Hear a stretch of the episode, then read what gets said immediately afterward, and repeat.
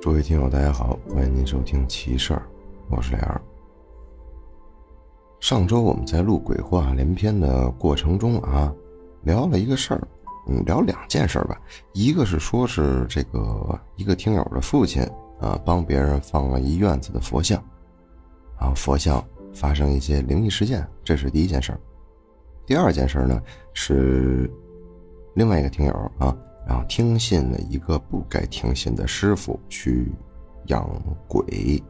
所谓养鬼，就是活人啊喂给死人吃饭的这么一个行径，最后导致他自己也出现了问题。所以针对这件事儿啊，我也是觉得有点有感而发。毕竟呢，现在网传的那些道士啊，不管大家是在短视频呢，还是在 B 站呐这些地方，能见到很多很多。包括有的听友也跟我投了一个稿子啊，稿子跟灵异无关，是。他自己被一个道士，所谓的道士所骚扰啊，这么一件事儿。所以道士呢，肯定这方向的东西有真有假，但是还是那句话，假的居多。我真正觉得，道士应该有的样子，就是你很少能找到他，天天的也没有什么交际，但是一旦有事儿，他会主动找你。这就是我觉得应该有的这么一个道士的样子。那么说起道士呢，就得说这些看事儿的，还有那个佛像了。啊，今天呢就给大家带来一篇 Facebook 上面的一个故事啊。时间呢大概是在两千年左右。嗯，地方咱们就不说了啊，反正是那个县城的老街啊，有一户姓刘的人家。呃，刘家家大业大，人特别多啊。然后呢，因为家里供奉的是这个菩萨像啊，经常出现灵异事件，而且请了很多高人都没能把问题解决，从而闹得沸沸扬扬，人尽皆知。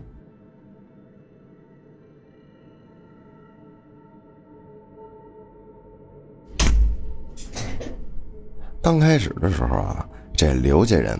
包括了大部分的邻居们啊，都没有太过在意，就觉得这个事儿啊就是个普通的灵异事件。那么找一个会看事儿的，可能是仙娘婆婆呀，也可能是看事儿的先生，反正送送也就没事了。可是呢，这刘家人一连找了好几个仙娘婆婆，都没有把这事儿解决，才觉得这事儿啊它不简单。那么刘家人呢找的第一个啊，就是他们本家的一个亲戚，人称刘仙姑。之所以找这刘仙姑啊，有一个不得不说的原因，就是这刘家人啊毕竟是亲戚，肯定是要忠实拥护他们自己家本家的这个仙娘婆。所以呢，这个刘仙姑啊就很厉害，而且刘家人非常的相信她。这些年下来呢，也有不少人。从这个仙姑手里头高价啊往家请神像，那这些神像呢，大多都是菩萨。听说有免灾的，有招财的，有护家的，反正什么样的菩萨都有啊。那么这些从仙姑手里高价请来的这么个神像，反正说是特别灵啊，只要是诚心供奉。每个月啊，按时上香烧纸，那你所求的事儿都会得到应验。刘家人呢也不知道什么情况啊，家里有这么多菩萨跟那坐镇呢，居然还敢有这灵异事件敢作祟，实在不知道怎么回事了，就只好啊去这仙姑那儿问个清楚。那会儿啊。这个仙姑已经算是非常非常有名了啊！但凡有人找她看事儿，她呢，基本上不用开口说话了，只需要是让这个人啊报个姓名、地址，仙姑呢闭眼沉思一会儿，那十根手指头动个两三下，哎，就能简单的说出这个人家里以前出过什么大事儿。或者说是阴宅、阳宅周围的环境啊，大概是什么样子、什么情况？而且，大多数八九不离十，咱不说别的了，就仅凭这一点，这仙姑就在这县城里混的可谓是风生水起，甚至有好多好多别的人、外地人专程开车坐车过来找他来看事儿。既然他都这么厉害了啊，当时的人呢都说啊，这个仙姑开了天眼，能知道过去未来之事。所以呢，当这刘家人找到这刘仙姑，嗯，把家子里发生的这事儿跟他这么一聊，仙姑呢就闭眼沉思起来。等再次睁开眼之后啊，他告诉刘家人，就是说，你们家。最近出现的这一系列事儿，都是因为菩萨在惩罚他们。原因呢？原因无他呀，就是因为刘家人所许的愿望，菩萨已经答应了，已经给他们了，已经应许给他们了。但是这刘家人却知恩不图报，从来没还过一次愿。那菩萨出了力。没得到回报，所以才会降下惩罚。那么，至于解决的办法，据说也很简单了。这个刘仙姑呢，说的已经刚才和菩萨聊好了啊。这刘家的人只需要烧香烧纸，然后他呢，帮着这刘家人做几场法事，啊，还了之前欠的债，也就没事了。话是这么说。可这次，一向灵验的这仙姑就没灵验，陆陆续续的折腾了一个多月，这刘家钱，哎呦，可都花进去好几十万了，一点效果不说，反而更严重。刘家媳妇儿那肯定是首当其冲啊，肯定是发了几次疯了。那刘家人意识到这事儿，我操，严重了，这不是刘仙姑说的那么简单了。于是呢，就背着刘仙姑，偷偷的请了起了其他的这些仙婆。结果呢，这刘家人一连请了三四个这仙婆、神汉啊、神棍，都没有把这事儿解决。有的仙婆呢，一听说这事儿是刘仙姑的，管不了，干脆直接就拒绝了刘家人的请求。那有的呢，又自己觉得我本事比这刘仙姑高。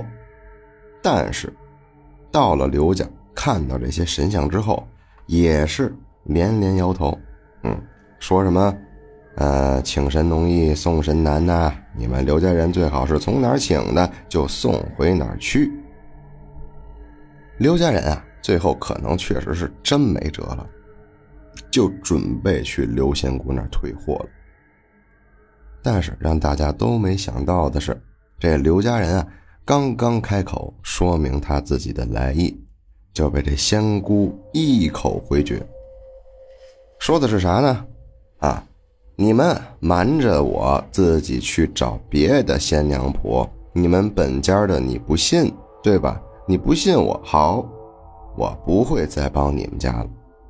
至于你们所谓的这些菩萨像，哼，跟我也再也没有关系啊！你们想干嘛就干嘛。反正呢，出了什么不好的事儿，你们自己看着办。反正呢，就是这么个意思啊。你说那这玩意儿能怎么办啊？这刘家这不大冤种吗？那这些塑像呢，在普通人、老百姓眼里，那基本上就是需要敬供的。更何况这刘家的神像，那还是刘仙姑请过来的，常常显灵的神像。那如此一来，这刘家人自然也就不敢瞎弄了，对吧？那咱就只能没辙了，好好的老实的供着呗。咱呢也不求得这相能给我们多大的好处，只求他别再祸害我们家就成。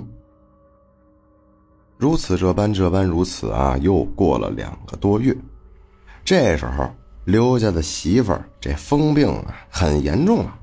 基本上已经出现了一些精神病的症状，啊，经常的神情恍惚、喜怒无常，做出一些这种异于常人的事情，而且饭量特别大，一个人吃的食物啊，比他们一家子人加起来吃的还要多。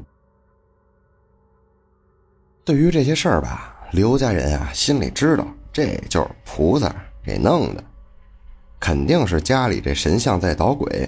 但是，哎呀，真他妈的是，一点办法都没有，更不敢在青玉去请高人送神来呀。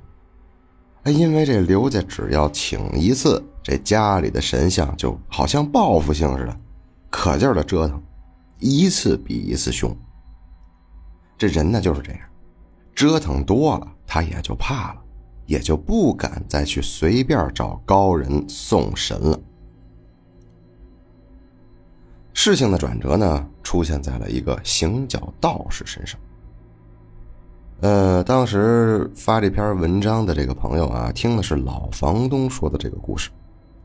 老房东说，当时刘家媳妇犯了疯病，一个人跑到大街上，又唱。又骂，那因为呢，这个刘家媳妇经常发疯嘛，本地人见怪不怪，所以呢，也并未有太多的人在在意这事儿。还好啊，不过当时正好有个行脚的道士所路过，哎，碰见了刘家媳妇儿的行为之后，哎，脚步就停了，就觉得啊有意思，饶有兴趣的看了起来。刘家媳妇儿跟那地上撒泼打滚说胡话，疯了没一会儿啊，就被知道消息赶过来的家人给架走，就准备把他拉回大宅子里。道士呢，看见这儿，赶紧就快步走到这刘家人面前，一也不介绍自己，二也不问他们家人，而是直接开口了，就说了。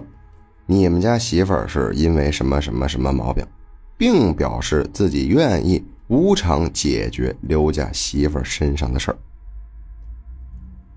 虽然说啊，咱这道士有能耐哈，一眼看穿了刘家媳妇儿身上的病因，但是这刘家人啊，已经那会儿被这神像折腾怕了。在不清楚道士的这真正有几把刷子之前，哪敢请他看呢？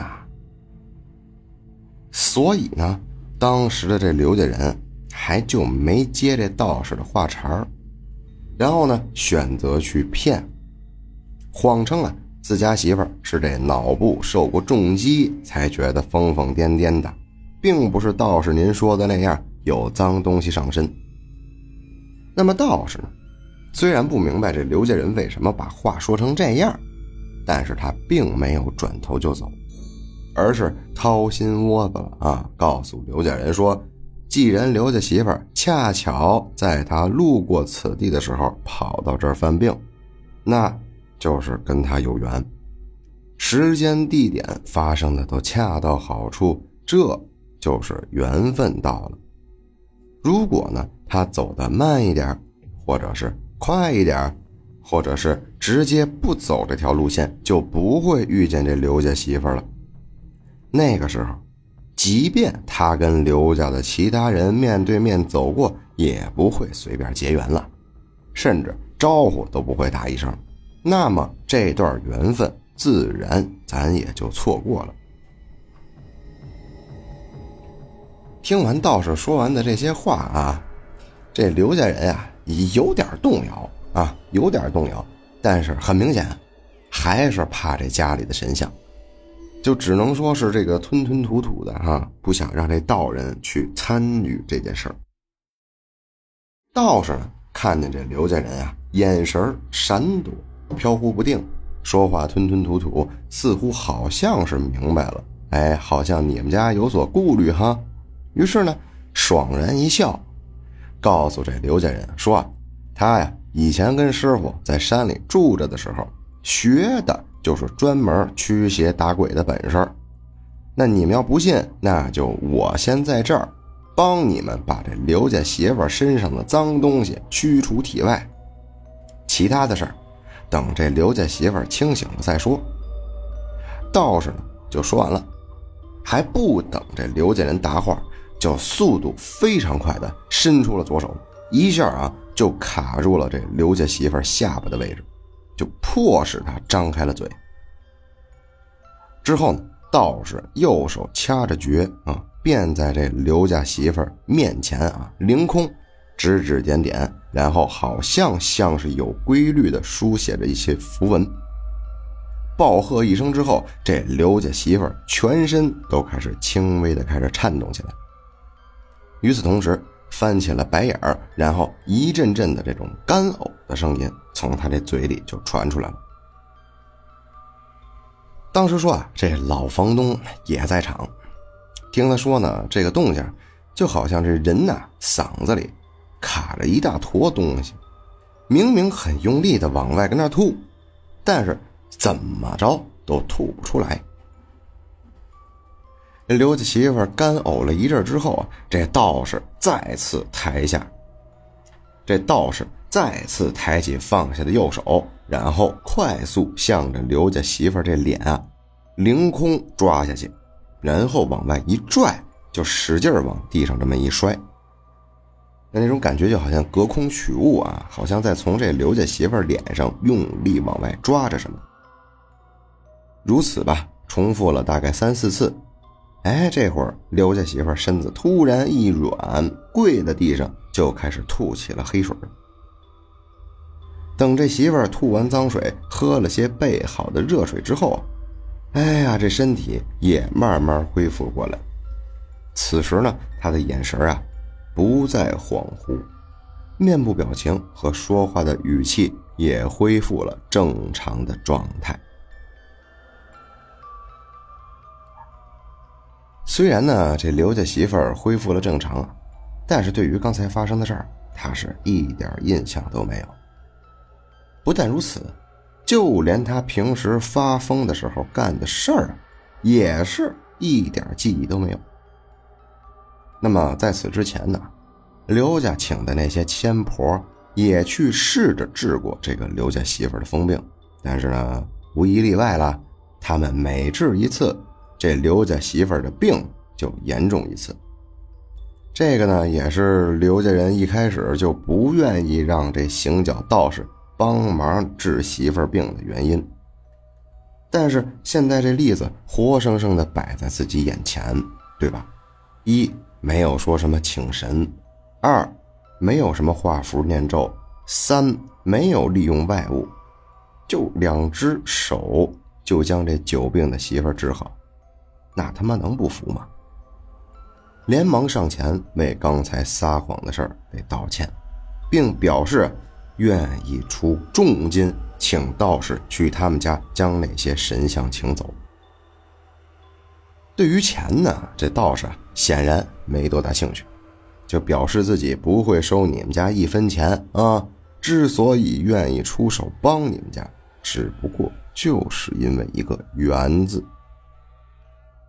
不过呢，这个当他听到这个刘家人说这些菩萨经常动不动就对他们家降下惩罚，但是刘家人却还拿他们当神明供着的时候，显然啊，感觉这道士有点生气了。那会儿呢，道士帮着刘家治媳妇病的时候啊，周围就已经聚了一大堆看热闹的人。此时啊。刘家人要带着道士去他们家处理神像，那看热闹那能放过吗？不可能啊，长见识啊！自然而然，哎，乌泱泱一大群人就跟在这刘家人身后，向着这刘家走去。道士呢，到了刘家啊，看到这些神像之后，哎，直接上头了，开始直接对着那些神像破口大骂，挺脏的。相当脏了，大概意思呢，就是说让他们从哪儿来的，老老实实回哪儿去，不要再出来误导世人，给神明抹黑等等之类的这种话。那这道士呢，骂完一通之后，似乎有点觉得没过瘾，就挨个抓起这神像前的香炉，就使劲朝这神像砸过去了。反正一时间吧。香炉落地的滚动声和这个神像破碎之后碎片四散发出的噼里啪啦的声不绝于耳。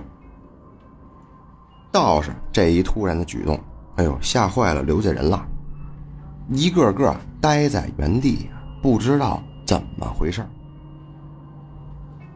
事后呢，听这目击的人说啊，当时不但是这刘家人被道士吓坏了，就连他们这些站门外头看热闹的也被吓够呛。哎呀，也要知道那会儿挺迷信的哈，这些神像那都是菩萨呀，普通人就算不信，也不敢对他不敬啊，更别说像道士那样说砸就砸呀。所以呢，道士这个行为啊，对他们当时来说就。非常震惊了。等周围呢变得彻底安静之后啊，刘家人才反应过来，然后赶紧跪在地上，冲着那些神像碎片磕头，一边磕头一边念叨着求菩萨不要怪罪之类的这种话。那道士看到这幕啊，又无奈又生气，急忙大声呵斥制止，叫他们赶紧起身。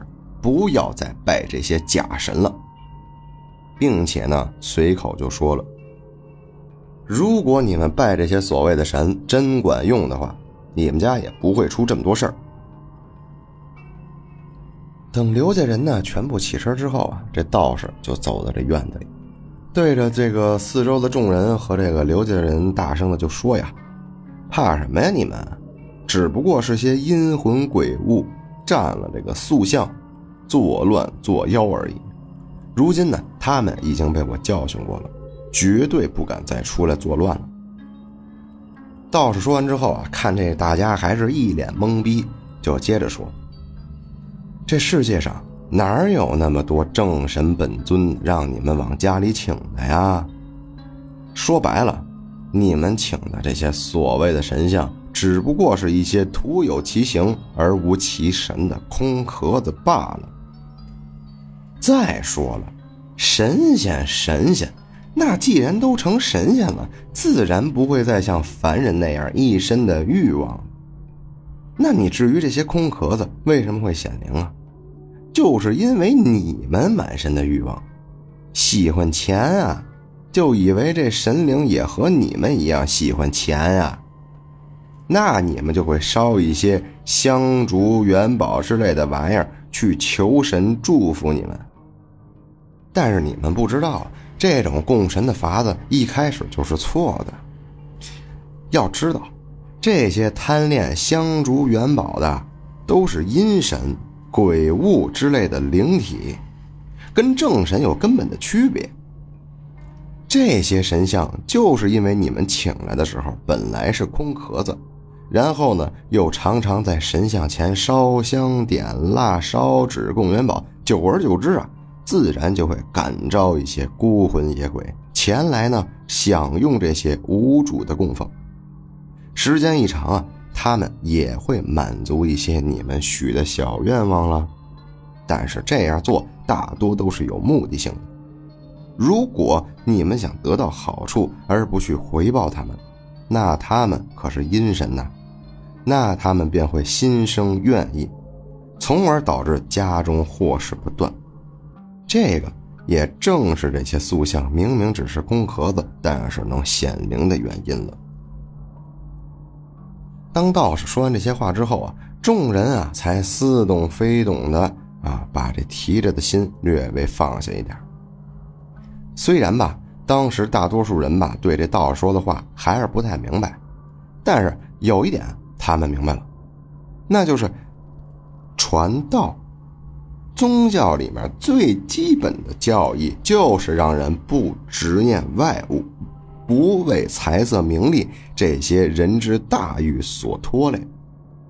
佛教教义尚且如此，那这些菩萨的神像又怎会知错犯错，让人带着满身的贪欲用钱去供奉他呢？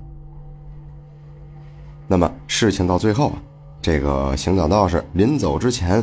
曾经去告诫过这刘仙姑，让他呢，你呀最好还是别做这类营生了，不然呢以后出大问题的。可是啊，那会儿这刘仙姑风光无限，哪听他劝啊？依旧我行我素，借此敛财。后来呢，到了这个一零年的时候啊，道士当年说的话果然应验了。身体一向健康的这刘仙姑，一夜之间就瘫在床上了。全身上下除了脑袋不受影响之外，其他的地方连动都不能动。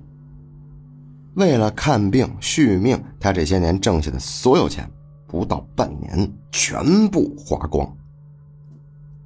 因为没有钱看病啊，躺在床上的刘仙姑又开始准备重操旧业，帮人看事儿。不过你这种状态的仙姑就没有人服了，对吧？连他自己都瘫了，谁还敢找他看事儿啊？他要是真有本事，自己又怎么瘫床上不能动呢？这不是明摆的事儿吗？邻居呢就是这样形容他的。